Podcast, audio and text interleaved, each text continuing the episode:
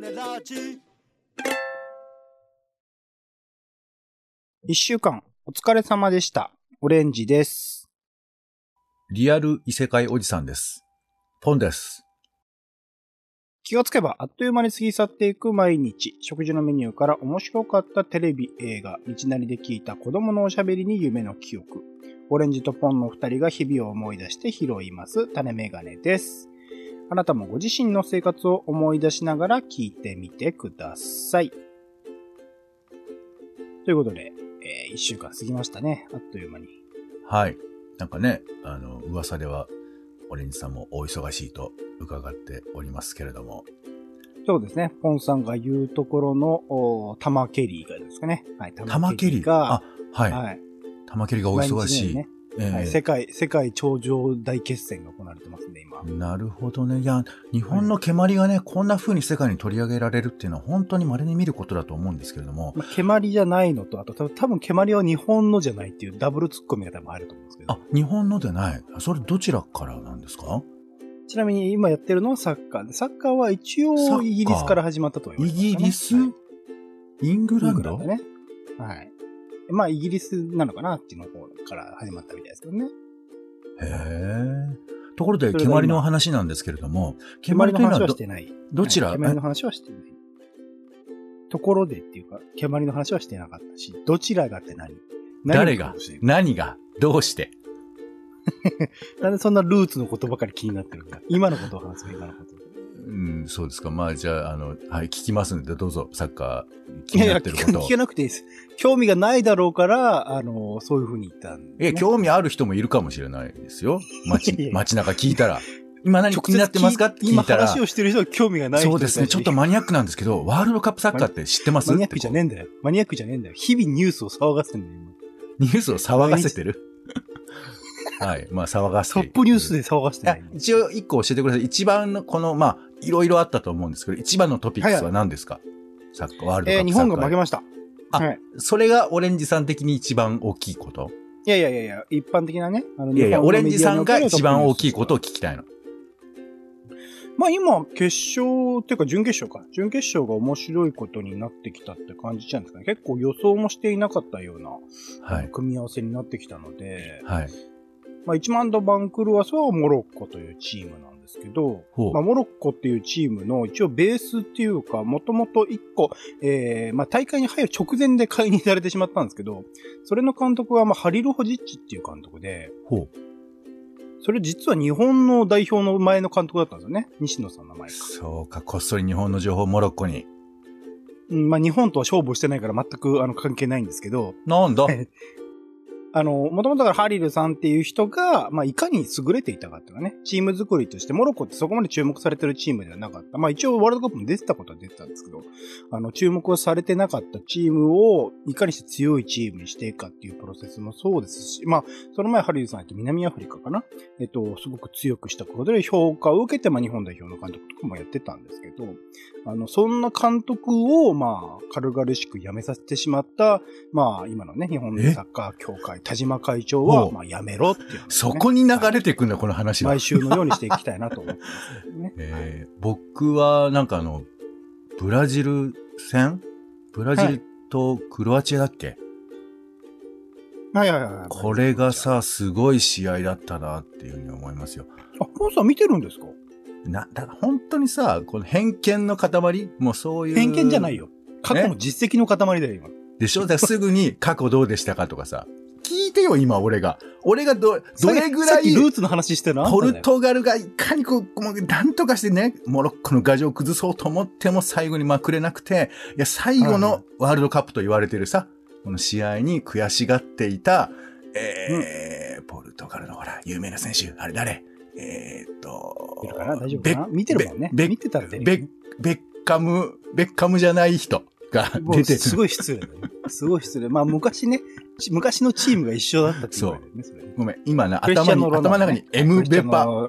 エムベパが頭にすごい入ってる。エムバペは、エムバペ？フランスね。フランスのフ選手ね。ランスも、ややこしいけど。いや、でも、ややこしくねえよ。試よ合だけ見ると、すごい興奮する。いや、だからどこに一番興奮したかを聞きたかったんですじゃあまあ、モロッコが勝ったってところがオレンジさん的には一番興奮したってこと僕でも試合としてはクロアチアからモロッコね、まだ、うんそれを聞いとるのよ。それを聞いとるのよ。じゃあ、クロアチア戦が良かった。クロアチア戦良かったですね。あーやっ良かったぱそうねっていうか、え？あのーなんだろう。いかにして勝負、サッカーっていう勝負の奥深さ、スポーツか。スポーツの奥深さみたいな。勝負の形式としての奥深さみたいなのを感じましたかね、やっぱり。難しいなまあまあ、でもそうね。でもあの試合は良かった、僕はすごくあ、の、時間制限がされているっていうのはすごく好きだなと思ってるんで、そういう意味で言うと、うん野球とか卓球とかテニスとかはね、なんか、うん、なんか間延びしちゃうなって感じでしたね。あの、いいのよ。好きな話すればいいから、なんかこう、ちょいちょい何かをディスろうとしてますけど、な、なんなのかよくわかんないわかんないですけど。ね。はい。野球とか延長するとかね、いいのよ他のディスりは今いらないからテレビ番組の迷惑ですからね。なんで？なんで、なんでサッカー好きって普通に言えないのかね。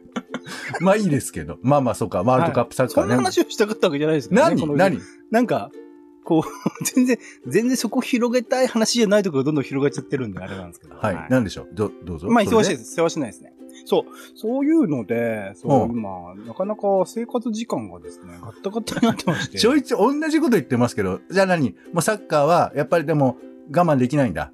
あの、いつもね、11時ぐらいに、12時ぐらいに寝たいって前言ってましたけど、そうなんですよ。そうそうそうそう。早めに寝て早めに起きるっていう生活を意識していたにもかかわらず、今回うんたまたまやっぱり0時スタート、4時スタートっていう。たまたまっていうかままあね、カタールでやりゃそうなるんでしょうけど。まあ、あの、カタール大会だったっていうことも大きいんですけど、そうそうそうそう。そういうところなんでね、あの、なかなか体調の管理も難しいし、そう、あの、日々のね、本当に、本当に、うん、うんガッタガタでバッタバタなんですよね。えーいや、だから俺さ、俺は全くごめんなさい。全然その生で見るっていう考え方がないから。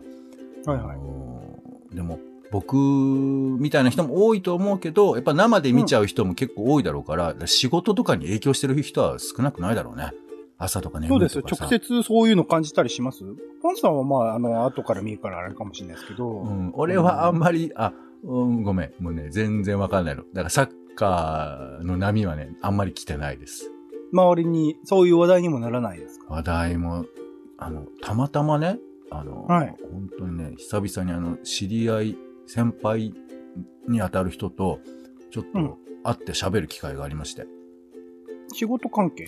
仕事も関係してる人なんですけど、まあ割と普通に喋るような人なんですけど、その人はあの、スポーツにすごく詳しい人で、高校野球とか、うんうんうん。そうだ渡部さんか。渡部さんじゃないかどうかは言えないですけどね。渡部さんって言ったらもう、このラジオも潰れちゃいますんで。そんなことないです。今、めっちゃ出てますから、今は。渡部さんと喋れたらどんな感じなんだろうやっぱり社交辞令感出てしまうんだろうか、向こうは。まあいいや。とにかく、その、スポーツの話が詳しい人と話を聞いて、うんやっぱね、サッカーにも一加減があるというか、はいはいはい。そう、なんか、サッカーっていうスポーツと野球っていうスポーツの概念の違いみたいな。概念？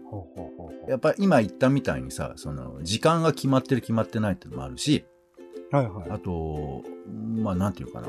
そのせ人曰く、スポ、えー野球はやっぱり1対1が基軸になっていて、それが組み合わさってるスポーツなんだけど、はいはいはいはい。サッカーはこう、なんかこう、相対的な要素が強いっていうか、まあもちろん運の要素もあるんですけど、うん。っていう、だから野球は逆に言うと、積み重ねれば点は取れちゃうんだけど、サッカーはなんか偶然取れないっていうか、ポーンと蹴ってもたどり着かないしね、ボールは。だからなんかそういう、まあ、1対1も偶然があるっちゃあるんですけどね。まあ、もちろんあるんだけど、だから監督の采配の要素なんかも、もしかしたら試合前の方が一番大きいんじゃないかとか言ってたね。ああ、そうですね。試合中、まあ、森保さんみたいに後半になってみたいなことも今回ありましたけど。そうですね。試合、まあもちろんメンバー変えたりとかはできるんだけど、作戦を変えるったってね、基本的には球を投げて打つだけのスポーツですから、でも案外、ミクロでっていうか、すごい小さいところで見ていくと近いのかもしれないそうですよね。、そうなの。だからきっと、まあもちろんその人は僕に分かりやすく教えてくださっただけなんですけど、なんかうん多分サッカーでも、きっとその解像度をもっともっと高くしていくと、なんか何？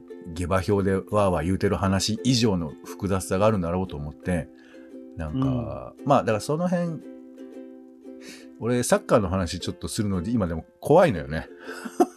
なんか、うかつなこと言うと怒られそうな気がするんで、一旦ちょっとここであの休憩取りましょうかそうで。すね。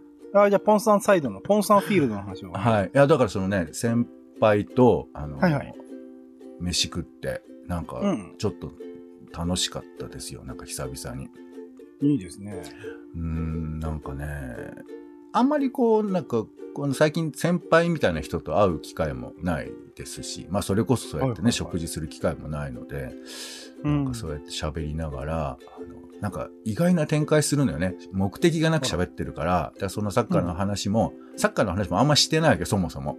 スポーツの人ではあるけど。当時から。なんかもうはいはい全、あ、いや、当時っていうかその、会って、いや、サッカーすごいですねって話じゃなくて、うんうんなんか最近の近況みたいな話から始まって、うんうん。で、なんかよくわかんないけど、その、えー先輩がえー懇意にしてる、その、えー親戚の子供との話になって、最近結構アニメを見てるんだみたいな話になって、ほうほうほう。で、その、親戚の子と一緒に聖地巡礼したんだっつって、何の作品えですかって言ったら、えあいい話。あの、天気の子だっていうわけ。え、軸ずれてます？いやいやいや、あの3年ぐらいだからあの3年ぐらいそれはその時の話ってことだ。い今はまた別でね。で、でも、そそう、最近も、スズメの戸締まりを一緒に見に行ったとか聞いてさ。あらあらあら、深海誠つながり。まあその親戚の子は好きなんだって。天気の子なんかもあいや10回ぐらい見たりとか。あ新海さん喜びますよ。今回子供にもね、向けてって言ってましたからね。うん、まあまあ子供、結構大きいんじゃない？大学生ぐらいなんじゃないかな、今ね。大学生と、そっか、新卒か。それすごいね。そう、なんかね、あのーうん、きなんかいいなと思って、あの、ちょっとね、あのフランス映画みたいな感じよね、なんかね。ちょっとおじさんと。どういうこと？いや、なんかその、ああ、わ私のおじさんみたいな。でもあれ幼少期の話でしょ、いやいや、つまりその、そういう落ち着いた関係っていうかさ、なんか親戚って結構切れちゃうパターンとかもあるじゃないですか。いや、そうよ。で俺、うんほぼ、ほぼないですもん、今。親。うん。まあ、だからちょっといいいいなと、ああ、そうか。まあ、まあ、いろんなね、形があるわけですけど、まあ、それを聞いて、で、で、あ、そういえば、サッカー見てますみたいな話で無理やりそういう風になったので、なんか本当ね、ネタが切れた時のサッカーだったのか。いやいやいや、なんか見、見てるかもしんないなと思って、その人が。うんうん。どういう視点で見てんだろうみたいな話でとかさ。だから本当に、うんあの、どこに転がるかわかんない話をずっとポンポンしてて、あ、なんかそうか、んんこういうのがこう、なんか、何？なんかおしゃべり感だなみたいな感じっていうんですかね。何か目的があって喋ることはね、どうしてもネット越しだと多いじゃないですか。うん。はいはいはいはい。そう。まあね、昔、ちょっと前はズーム飲みみたいなのもありましたけど、あんまりね、ちょっと流行ってなかったりもしますから、そう、ちょっとそういうのがあって嬉しかったねっていう、にゃーって話ですね。コロナ禍以降、それこそ僕、コロナ禍以降で多分初めてかなあのー渋谷のセンター街に夜遅くに行く機会があって、ほすごいんですね。渋谷のセンター街今。まあ、もちろんマスクをしてるっていう前提なんですけど、う。はい。その、あの、やっぱ訪日観光客の方がすごく今戻ってらっしゃる。まあ、スターの方ね、リ今ルリルナズ X とか、あの、いろんなスターとかが今、ね、あの、来てるっていう話は、ツイッター上とかで知ってはいたんですけど、うん。あの、有名な方だけじゃなくて、本当海外からのお客さんが続々と日本にまた観光客として戻ってるらしく、うん。渋谷のセンター街それこそ10時、11時、かなり遅い時間ですけど、もちろんね、あのー若者たちもたむろしているが、観光客もコンビニの前にものすごい人数、10人、15人ぐらい集まってるみたいなものが行われていて、うーなんて言うんだろう、祭り感あなあまりこう、普段生きているエリアでは見たことのない夜の景色がそこに広がっていて、うん。ちょっと、また、やっぱね、コロナ禍以降はそういうのが減ってる印象があったけれども、なんか、いいつの間にか僕の知らないところでそういう世界ってもう戻ってきてるんだなっていうことを強く実感しましたね。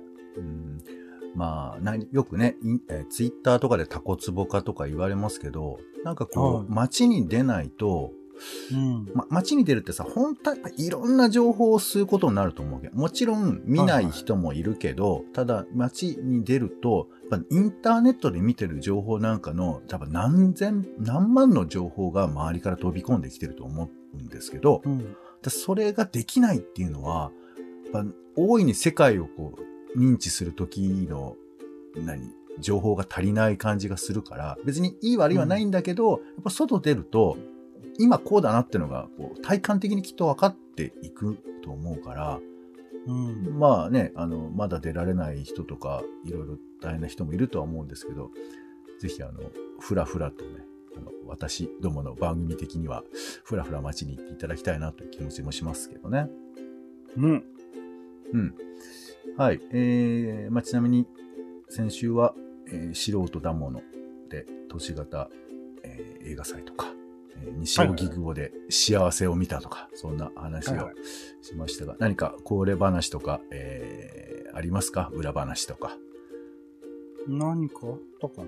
まあまあまあまあ、あのー映画祭自体にて、それこそね、東京国際映画祭を前担当していた矢田部さんという、はい。プログラミングディレクターの方下ネタかよ話を聞く機会。はい。あ、ごめんなさい。渡部さんじゃないね。矢田部さんね。渡部義彦さんの話を聞く機会があって、それこそ海外のね、あのー映画祭の今の状況とかを知れて結構面白かったですね。やっぱり、その、まあもちろんあの女性監督の飛躍の年だったっていうのはすごく大きかったんですけど、うん。その、いろいろな社会問題とかをいかに取り入れていくか、作品として消化していくかみたいなところの流れが世界的に起きている中で、日本も実は、あの、まあ、アイスモールランドとかね、えプラン75とかでも海外的にも評価、世界的にも評価され移ている民問題があったりとかして、ね。あと、まあ、老人の老後問題とかね。本当そう、幅広いところが、あの、か世界各国の、まあ、映画祭で評価されるような映画では描かれていくっていう流れの中で、さあ、日本アカデミー賞はどうすんだってことをちょっと改めて思いましたし、東京国際映画祭も、また、あの頑張ってほしいなっていうことを思いましたかね。はい。うん。わかりました。どうですか？ポンさんは？西荻窪。